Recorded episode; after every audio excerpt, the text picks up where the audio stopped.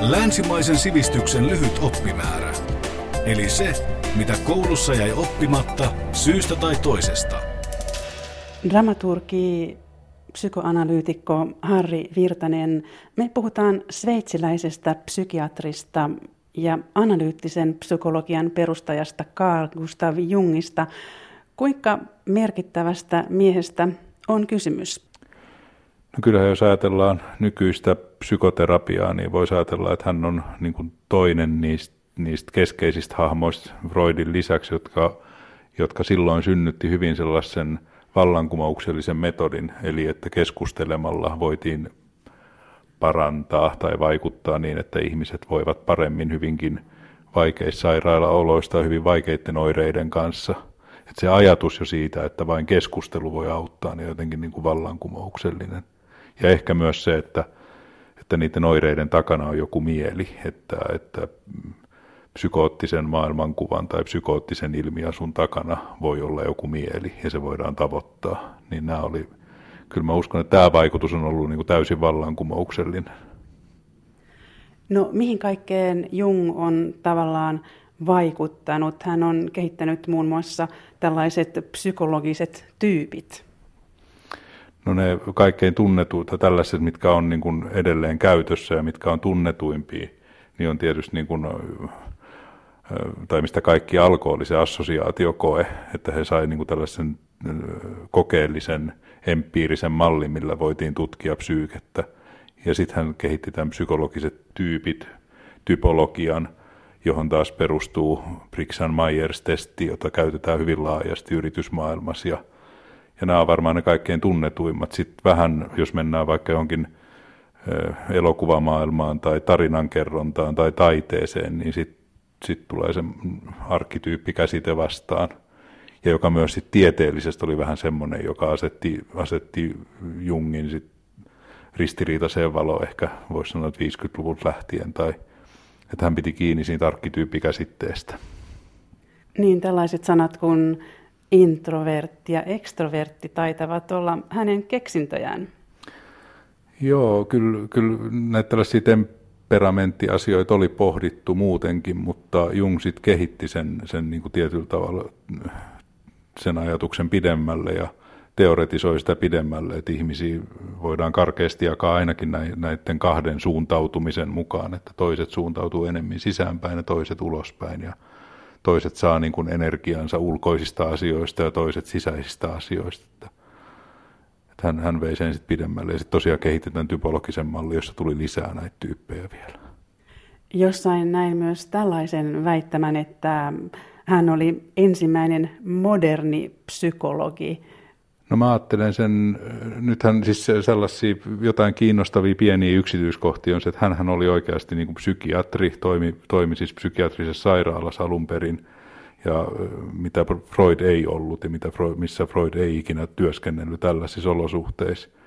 Ja hän moderni psykologi oli varmaan myös se, että hän alkoi oikeasti psykoterapiassaan käsittelemään niin kuin, ei pelkästään sairautta tai oireita, vaan elämän merkitystä ja, ja semmoisia hyvinvoinnin kysymyksiä, että miten ihminen voisi hyvin, miten ihminen kokisi elämänsä merkitykselliseksi.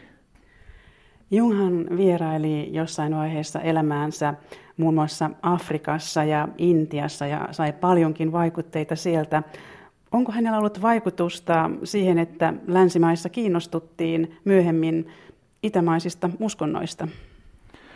No ihan suoraan Jungin vaikutusta mä en osaa, osaa sillä arvioida, mutta ainakin hän tutki eri kulttuureja ja tutki, niin kuin, miten, mikä on yhteistä psyykkisesti erilaisissa kulttuureissa, vertailevaa mytologiaa, vertailevaa tutkimusta siitä, että miten tarinat kulki eri kulttuureissa, minkälaisia riittejä oli eri kulttuureissa ja mitä ne tarkoittaisi niin kuin psyykkisesti, että mikä siellä on oikeasti yhteistä inhimillistä perintöä.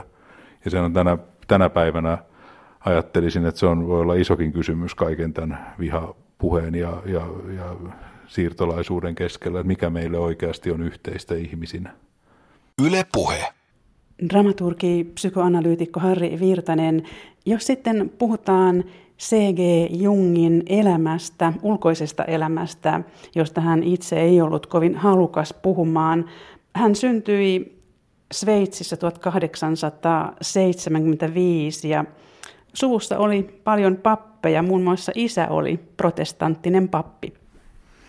Joo, hän tosiaan syntyi tämmöiseen perheeseen, perheeseen ja joutui niin uskonnon kanssa tekemisiin hyvin nuoresta pitäen ja samoin myös kerrotaan ihan tarkkoja tietoja, mulla ei ole, mutta erilaisia elämänkertatietoja on ollut. Äidillä olisi ollut jotain mielenterveysongelmia, hän, hänestä olisi joku tämmöinen asiakirja säilynyt, että hän olisi ollut hoidossa, mutta tarke, tarkempaa tietoa, mikä se oli tai mist, miksi hän oli hoidossa, niin sitä ei ainakaan mulla ole. Ja hänellä oli jo varsin nuorena erikoisia kokemuksia ja havaintoja. Joo, niistä hän kertoo oma elämäkerrassaan hyvin, hyvinkin avoimesti ja se oli yksi syy, miksi hän tälle tielle lähti, että hän koki, koki hyvin voimakkaasti tällaisen ykköspersoonallisuuden ja kakkospersoonallisuuden, oli hyvin erilaisia ja hän oli voimakkaita unia ja kenties, kenties hallusinaatioitakin. Ja sitten on 60-luvulla on semmoinen kuuluisa, joka nyt on jo aika lailla hautautunut, mutta 60-luvulla oli artikkeli Vinnikotilta, jossa hän arvioi niin kuin Jungin lapsuuden aikaista mielenterveyttä ja, ja se oli ehkä osaltaan vähän tekemässä sitä, myös sitä semmoista ristiriitaista jakoa jungilaisuuden ja freudilaisuuden välillä. Niin hän lähti sitten opiskelemaan lääketiedettä Baselin yliopistossa ja päätyi jossain vaiheessa mielisairaalaan apulaislääkäriksi Zyrihiin, jossa hän oivalsi, että mielisairauden juuret ovat piilotajuisessa mielessä. Joo, siltä, siltä ajalta, silloin oli hyvin voimakas tarve saada jotain tieteellistä tutkimusnäyttöä niin kuin psykologian puolelta, psykiatrian puolella. Ja, tota, ja he tekivät sitten tämmöisen assosiaatiokokeen esimiehensä kanssa, ja siinä oli muitakin siinä työryhmässä. Ja assosiaatio kokeessa on siis toista sataa semmoista avainsanaa, joihin pitää reagoida nopeasti ja siinä kirjataan ylös sitten reaktionopeus ja virheet ja tämmöisiä asioita. Sillä tavalla he sai niin kuin selville, että ihmisen rationaalista toimintaa häiritsee joku, joku. Ja mikä se joku on? Se on tiedostamaton mieli. Ja se, että missä kohtaa ne häiriöt tuli, niin kertoi tästä ihmisestä ja kertoi sen komplekseista ja kertoi sen ongelmista. He pystyivät aika, aika vakuuttaviin tuloksiin tämän assosiaatiokokeen kanssa, mutta sitten myöhemmin myös Jung koki, että se on niin kuin liian empiiristä ja liian kapea tulokulma ihmisen mieleen lähtee pelkästään tällä, tällä tavalla. Jossain vaiheessa Jung alkoi sitten kiinnostua Sigmund Freudista – Joo, he, he loivat hyvinkin kiinteän, kiinteän yhteyden ja, ja kiinteän kirjeenvaihdon. Kirjeenvaihto on julkaistu ja, ja tota, ystävyyden, ystävyydenkin, kai niin voisi sanoa.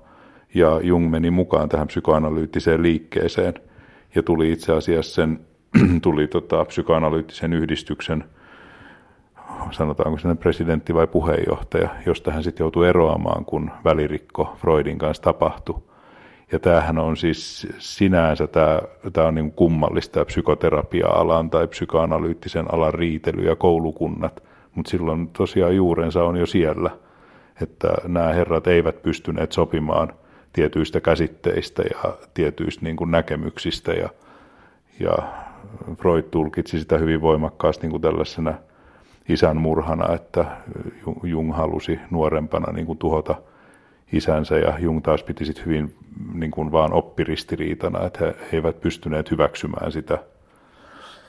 Itse asiassa kysymys oli sitten seksuaaliteoriasta kuitenkin ja lipidosta hyvin paljon, että Freud piti sitä keskeisestä seksuaalisena energiana ja Jung taas sanoi, että se on elämänvoima laajemminkin. Ja, ja tämmöisestä nämä herrat ei päässyt, päässeet sopuun ja se päättyi sitten 1900 13 taitaa olla Jungilta postikortti Freudille, jossa hän siteraa Hamlettia ja sanoo, että the rest is silence, loppu on hiljaisuutta. Ja sen jälkeen näillä herroilla ei ollut tiettävästi mitään yhteyttä, niin kuin he eivät olleet kontaktissa koko elin aikanaan sen, sen jälkeen. Molemmat lähti omille teilleen. kehittämään niin kuin omaa koulukuntaansa psykoanalyysistä ja psykoterapiasta. Niin ymmärsin, kun etsin tietoa tästä asiasta, että Jung olisi heti alusta alkaen epäillyt tätä Freudin väitettä, jonka mukaan kaiken neuroottisuuden pohjalla piilee seksuaalivietti, mutta hän ei tavallaan halunnut kertoa sitä suoraan Freudille. Joo, mä en ihan, jos mä ajattelen kirjeenvaihtoa, niin siellä on sellainen molemminpuolinen kunnioitus ja molemminpuolinen ihailukin, joka tota, näkyy siellä. Että tota, et se oli varmaan hyvin niin kuin kiihkeä semmoinen maailmankatsomuksellinen yhteys, että ne tosiaan löysi toisensa nämä herrat myös. Ja että, että siihen liittyy paljon, paljon niin kuin tunteitakin ja nähtiin, Freud ilmeisesti asetti niin kuin Jungiin semmoisia odotuksia, että hän olisi tämmöinen niin kuin valkoinen, arjalainen psykoanalyysin edustaja, siis ei juutalainen, että saataisiin niin kuin kannattajakuntaa siltä puolelta tehtyä. Ja he puhuivat paljon yhteisestä asiasta ja ja, ja semmoisen. Mutta kyllä siellä varmaan oli jotain, joka, joka niin kuin hiersi, ja Jung piti, piti Freudia niin kuin dogmaattisena alusta lähtien, että hänellä oli vaikea niin keskustella sen takia, koska ne oli niin tiukkoja ne jotkut näkemykset. Freud kuitenkin oli toivonut Jungista työnsä jatkajaa. Joo, se kun he, heillä tämä välirikko tuli, niin sehän on siis ollut Jungille aivan valtavan iso asia ja se on erittäin kiinnostavaa aikaa se, koska hän niin kuin menetti tietyllä tavalla sen, sen hän menetti niin kuin sen titteliinsä. Toki hän oli lääkäri ja hän oli niin kuin psykiatri ja pystyi jatkaa vastaanottoa, mutta ei hän voinut jatkaa niin kuin psykoanalyysiä, freudilaispsykoanalyysiä enää. Ja tähän romahdukseen liittyy sitten paljon, paljon materiaalia, että että Jung rupesi silloin tosissaan tutkimaan niin kuin omaa sisäistä elämäänsä ja rakensi hiekkalinnoja, kivilinnoja, käveli päivittäin sieltä joenrannasta vastaanotolleen ja hoki, että olen tohtori Jung, olen tohtori Jung. Ja piti kiinni niin kuin myös todellisuudesta ja hoiti kyllä potilaita, mutta että meni niin kuin pitkä tämmöinen creative illness, luova sairaus, miksi hän sitä kutsui – jonka aikana hän kirjoitti muun muassa tämmöisen punaisen kirjan, kirjoitti ja maalasi 13 vuotta. Se kesti se prosessi ja se kirjan teko, joka julkaistiin vasta nyt 2011.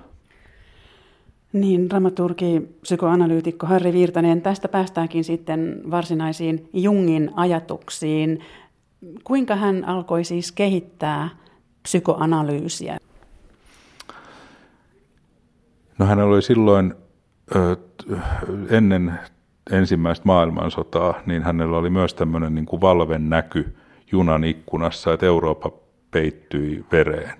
Ja tämä oli hänelle niin kuin hyvin semmoinen traumaattinen, hän, hän koki, että hän on tulossa, tulossa hulluksi tämän niin kuin valvennäyn vuoksi. Siihen liittyy myös ääni, ääni siihen näkyyn. Ja tota, hän niin kuin sit vasta myöhemmin hänelle selvisi, että se ei ollutkaan hänen oma niin kuin romahduksensa, vaan ikään kuin tämmöinen, kyse oli kollektiivista asiasta, kyse oli siinä tulevasta sodasta.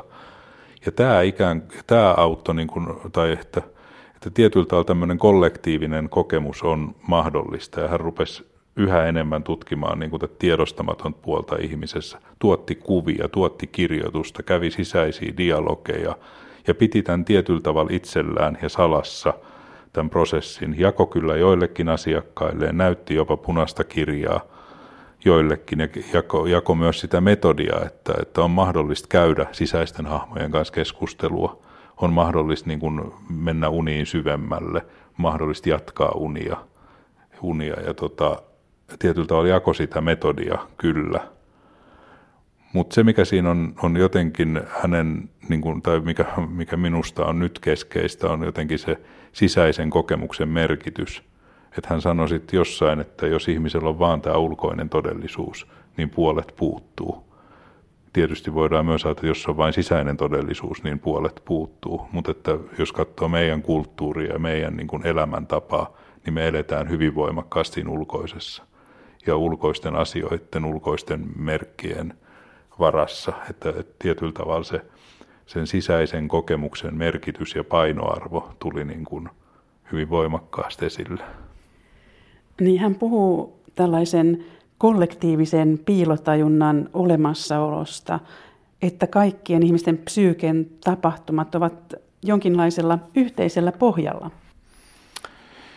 Joo, tämä oli sitten asia, joka, joka viimeistään 50-luvulta lähtien erotti Jungia hiukan näistä tie, tieteellisistä piireistä ja tota, tai tieteelliset piirit erotti, teki pesäeroa Jungiin, mutta tota, se on kuitenkin, se on, se on ainakin jos ei muuta, niin se on hyvin, hyvin niin kuin kaunokirjallinen ja filosofinen ajatus siitä, millä tavalla me ollaan yhteydessä toisiimme, millä tavalla me ollaan yhteydessä maailmaan, kenties, niin kuin, kenties niin kuin eläimiinkin asti, että meillä on olemassa joku semmoinen yhteys, joka, joka tota, on hyvin syvä ja hyvin, hyvin voimakas.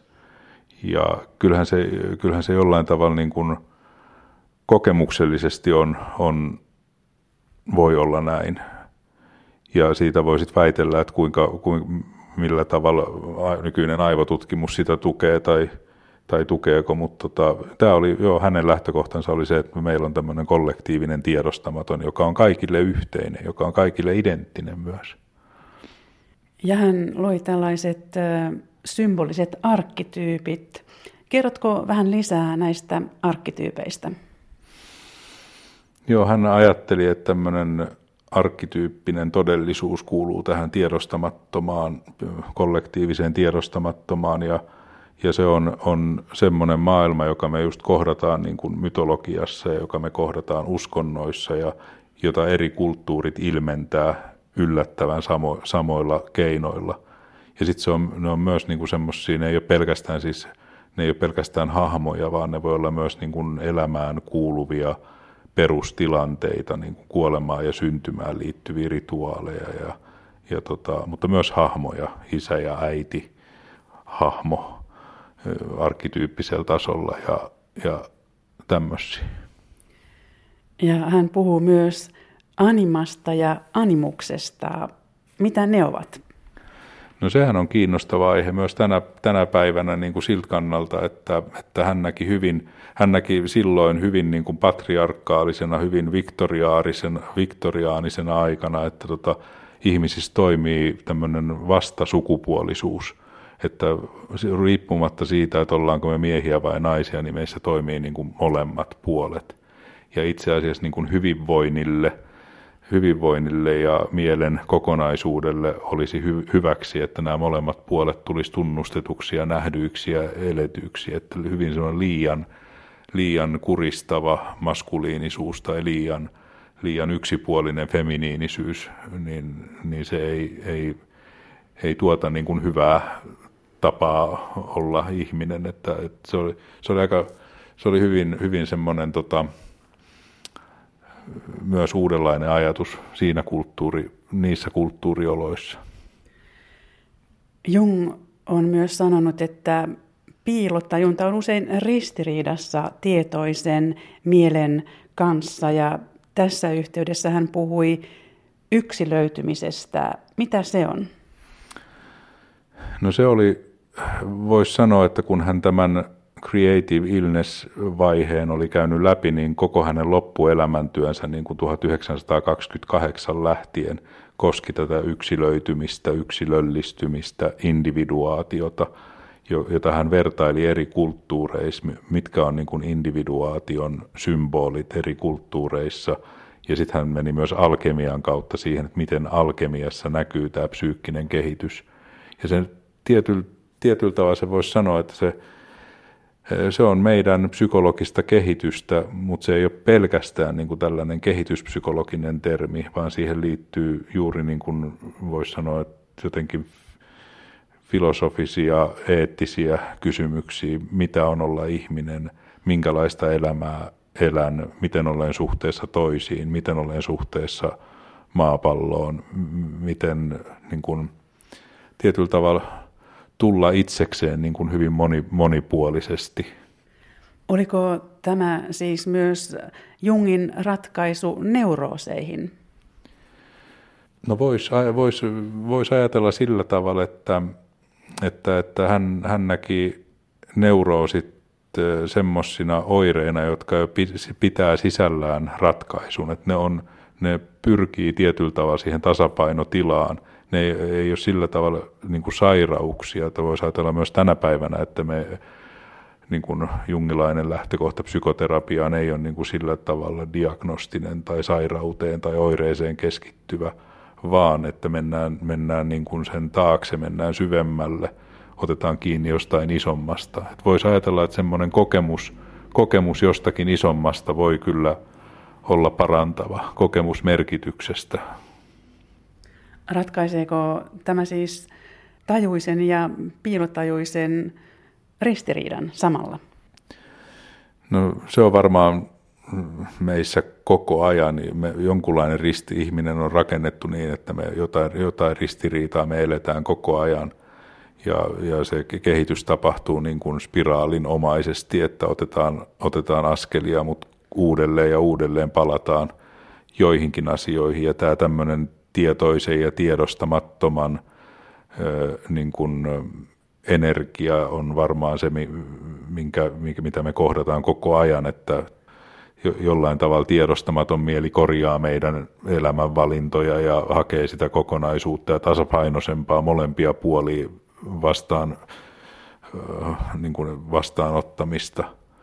Mutta tiety, se myös semmoinen, niin kuin, semmoinen täydellinen romahdus siitä, kun on rakentanut elämänsä jotenkin, kun on niin kuin rakentanut tiettyjä asioita, halunnut tiettyjä asioita, ja sitten niistä irtipäästäminen, niistä luopuminen, niin tämä on, tämä on kuitenkin se, mitä ihmiset kokee paljon, että kokee keskiässä ja kokee irtisanomisten yhteydessä ja avioeroissa ja täytyy luopua jostakin, täytyy niin kuin luoda jotain, jotain uutta sen tilalle, mikä on, mikä on menettänyt. Että hirveän paljon on, on kysymys luopumisesta ja sen, niin kuin, sen kanssa elämisestä.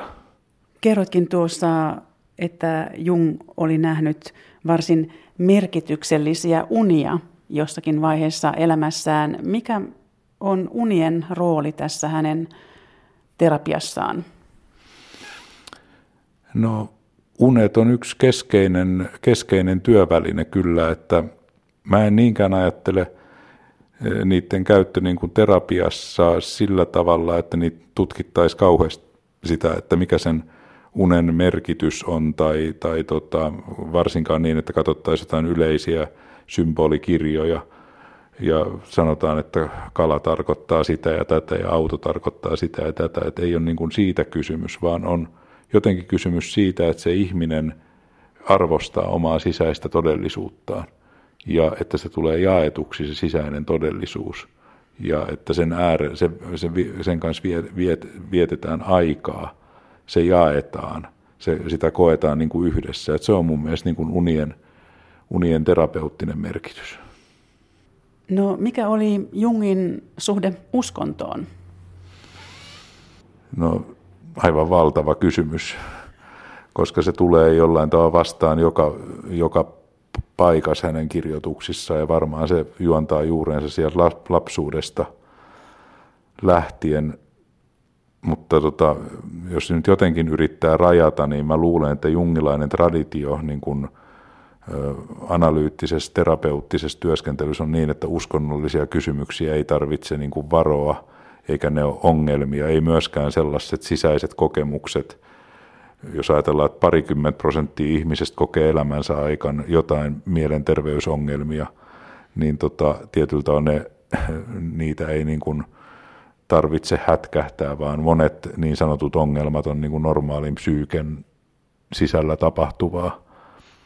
tapahtuvaa. Et samalla tavalla niin kuin uskonnollinen kokemus niin on, on niin kuin arvokasta materiaalia, arvokasta tuoda terapiaan, että sitä ei tarvitse niin hävetä eikä pelätä. Eli tässä kohdin hänellä oli varsin erilainen suhtautuminen, jos vertaa Freudiin. Kyllä, kyllä mä näin, näin uskoisin ja ehkä myös niin ne traditiot on syntynyt jollain, jollain tavalla eri, eri tavalla juuri tästä, että, tota, että se uskonto ei ole semmoinen niin kuin missään tapauksessa väheksyttävä asia tai pois työnnettävä tai pelottava. Yle puhe. Dramaturgi, psykoanalyytikko Harri Virtanen, millainen on Jungin analyyttisen psykologian asema, jos nyt vaikka verrataan Freudiin? No yksi, yksi tekijä on tietysti se, että me näillä molemmilla koulukunnilla on ollut tämä ongelma, että on yksi perustaja, tämmöinen, niin kuin, että nimetään henkilön mukaan joku oppisuunta, niin se on, se on hiukan ongelmallista. Ja jos ajatellaan vaikka eksistentialismia, niin se on, se on, tietyllä, se on filosofinen suuntaus, jolla on monia keskeisiä rakentajia, mutta että jos ajatellaan psykoanalyysiä, niin siellä on Freud ja analyyttispsykologia, siellä on Jung. Toki on sitten seuraajia, mutta se, ei niin kuin, se, ei, se on tuottanut niin kuin hirveän vähän semmoista, niin kuin sanotaan, väärin lukemista ja, ja uutta tulkintaa ja on enem, enempikin pidetty niin kuin kiinni, kiinni dogmeista. Eli, eli se, on niin kuin, se on ongelmallista ollut tämä, että se on henkilöitynyt. Mutta sitten se Jungin, jungilainen, meitä on 3000 jungilaista psykoanalyytikkoa ympäri maailmaa kuuluu tähän kansainväliseen yhdistykseen. Eli se on aika, se on aika pieni, se on marginaalinen ja mun ajatus siitä on ainakin se, että mä edustan niin kuin modernia psykoterapiaa ja otan kaiken uuden tutkimuksen mukaan – en, enkä ajattele niinkään, että olisin jungilainen tai olisin freudilainen tai en varsinkaan niin, että meidän pitäisi jotenkin varoa yhteydenpitoa tai keskustelua, että, että mieluumminkin olen pyrkinyt sit rakentamaan niin kuin siltoja ja, ja pidän täysin käsittämättömänä näitä jotain oppiristiriitoja tällä alalla, että meillä on ainoa, ainoa niin kuin on jotenkin kivijalka on se nykyinen moderni tutkimus, mutta sitten meillä voi olla jotain painotuksia, mistä, mistä niin kuin – mistä käsin tullaan siihen terapeuttiseen tilanteeseen.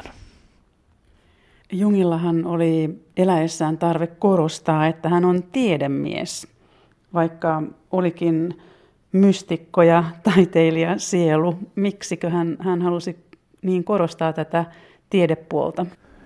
No siihen on varmaan liitty, kulttuuriset tekijät myös mutta se, ja arvostus, mutta että kyllä esimerkiksi tämän punaisen kirjan kohdalla niin hän nimenomaan halusi, että sitä ei julkaista hänen elinaikana ja aika kauan meni myös kuoleman jälkeen. Se tosiaan 2011 julkaistiin ja yksi keskeinen syy oli se, että hän ei halunnut identifioitua taiteilijaksi. Siellä on paljon hienoja kuvia, siellä on niin uskomattoman hienoja hienoja kuvia siinä kirjassa ja ne julkaisun jälkeen päätyikin Venetsian biennaaliin, että hän oli sinänsä ihan oikeassa, että tämmöinen riski olisi ollut.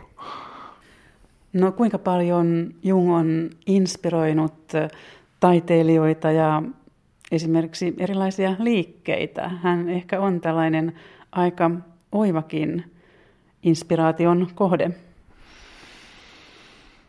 Niin, kyllä mulla on tietysti lähin suhde on tuohon tarinankerrontaan ja siihen hän tulee paljon, koska hän tutki myyttejä ja hän tutki satuja ja hänen niin kuin jälkeensä, jälkeensä tulleet se ensimmäinen sukupolvi oli varsinkin kiinnostunut saduista voimakkaasti ja, ja tietyllä tavalla tämä tämmöinen – satujen maailma tuli niin kuin psykologisen tutkimuksen kohteeksi. Sitten tietysti toinen oli toinen suuntaus, mikä liittyi siihen kulttuuriseen ilmapiiriin. Silloin oli tämä tämmöinen parapsykologinen, ja hän teki väitöskirjansa muun muassa niin kuin parapsykologisista ilmiöistä mediosta.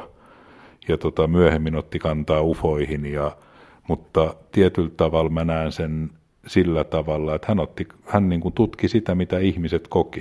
Että jos ihmisillä oli ufokokemuksia, niin hän tutki sitä.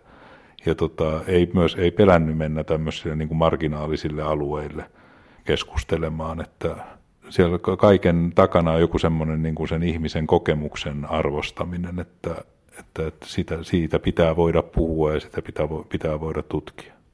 Hän ei varmaankaan kovin pahoillaan olisi, vaikka joku New Age-liike hänestä ammentaisikin.